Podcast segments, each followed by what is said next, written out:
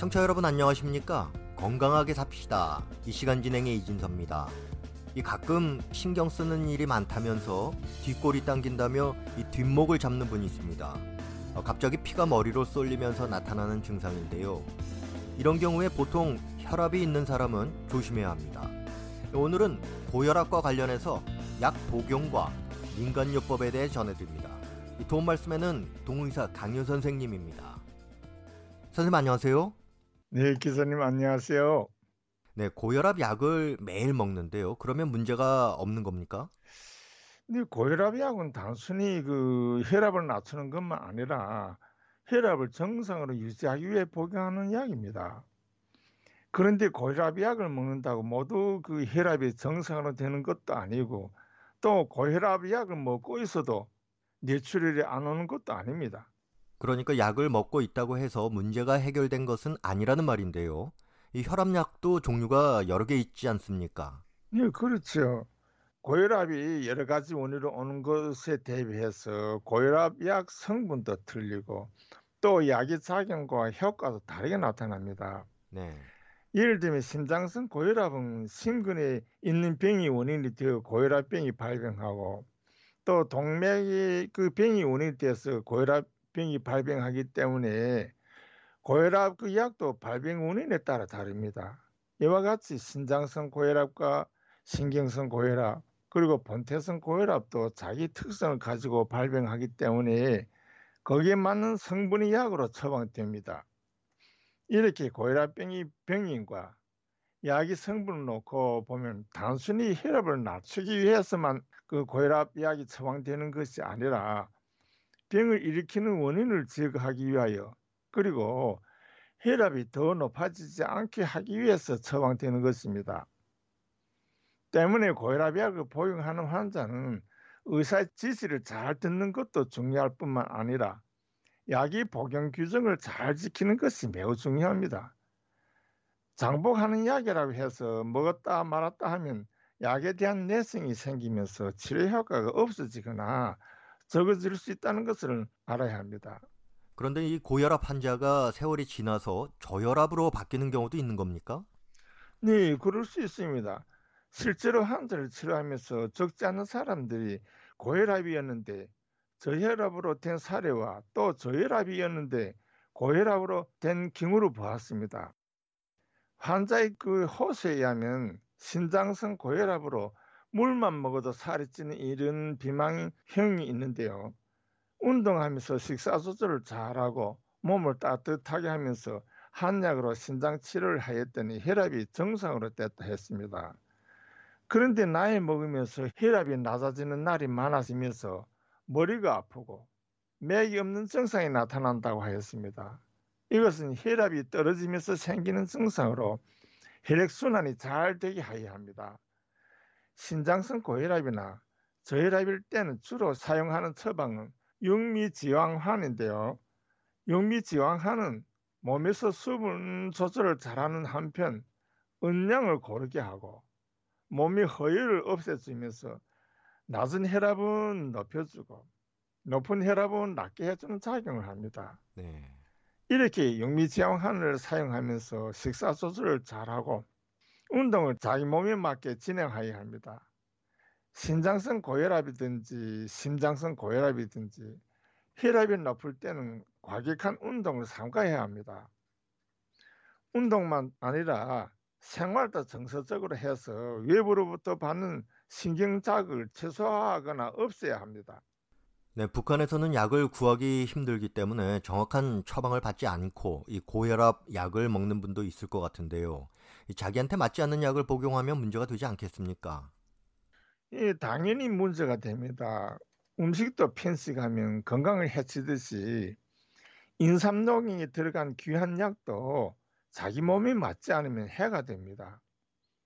귀한 약재로 된 약일수록 약성이 세고 강합니다. 이런 것을 감안해서 한의에서는 녹용을 단종으로 사용하지 않고 반드시 인삼과 같이 사용합니다. 왜냐하면 녹용은 음혈을 강하게 하고 인삼은 양기가 세지게 합니다. 이렇게 기와 혈이 배합되어야 어느 한쪽으로도 치우치지 않고 골고루 몸을 보하게 되는 것입니다. 그리고 현 시대는 옛날과 달리 사람들의 체질의 변화가 큽니다. 옛날 허준 선생이나 리제마 선생 때와는 환경도 사람의 체질도 많이 변했습니다. 때문에 옛날에 처방한 한약이나 사상방으로 현대 사람들을 치료하면 잘 듣지 않습니다. 반드시 약의 용량과 처방 구색을 보충하든가 아니면 가감하든가 이렇게 해서 진단을 제대로 하고 처방하여야 병을 제대로 낫게 할 수 있습니다.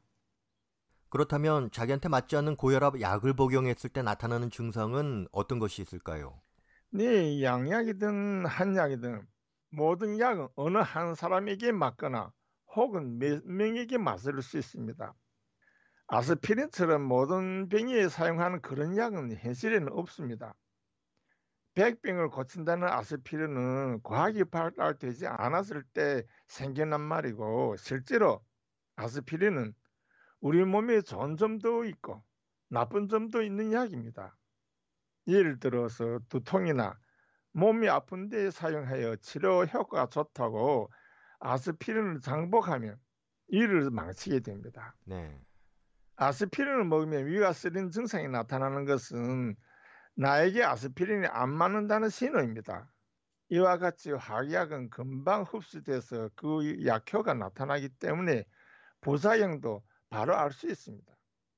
경하게는 고역감, 위아픔, 고역구토 그리고 중하게는 쇼크까지 오면서 시력이 상실하는 사례도 적지 않습니다.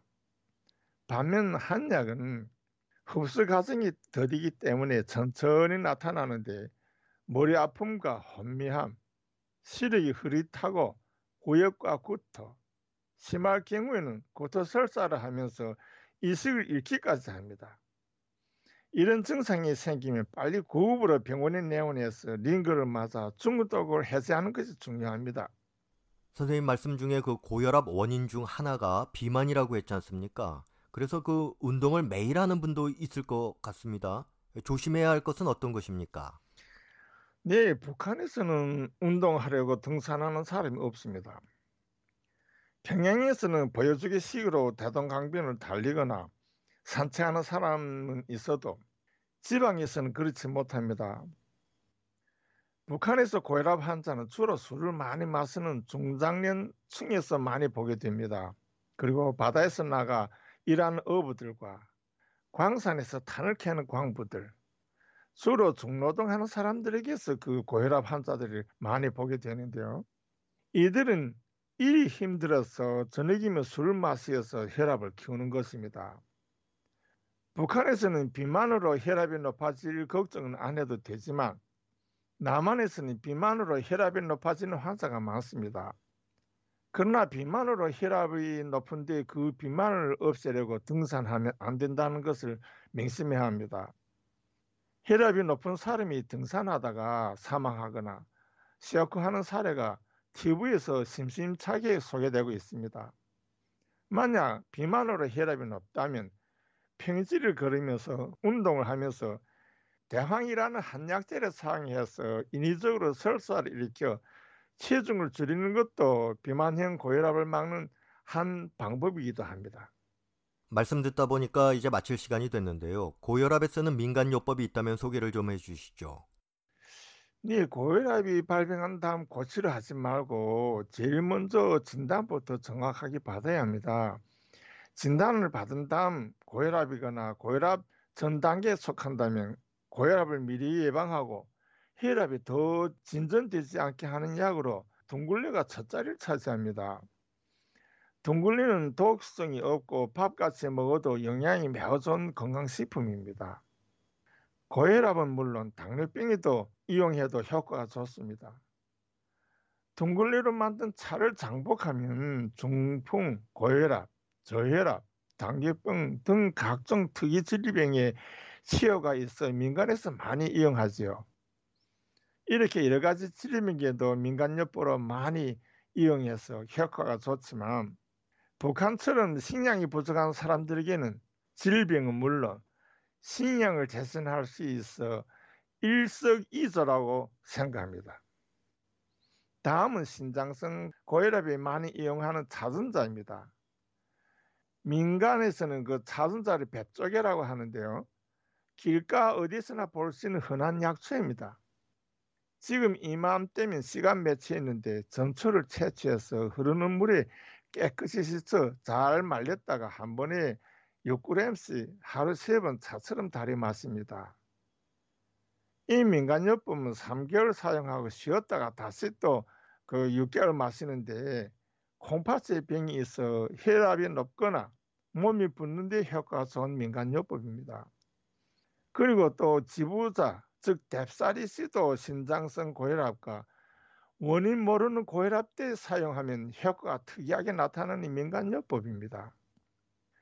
이럴 때 여러 가지 고혈압에 이용하는 민간요법이 있지만 우리가 어떻게 이용하는가에 따라 고혈압병을 치료할 수 있다고 생각합니다. 선생님 오늘 말씀 감사합니다. 감사합니다. 여러분 안녕히 계십시오. 건강하게 삽시다. 오늘은 고혈압 약과 민간요법에 대해 전해드렸습니다. 지금까지 도움 말씀에는 동의사 강윤 선생님, 진행에는 저 이진섭입니다. 고맙습니다.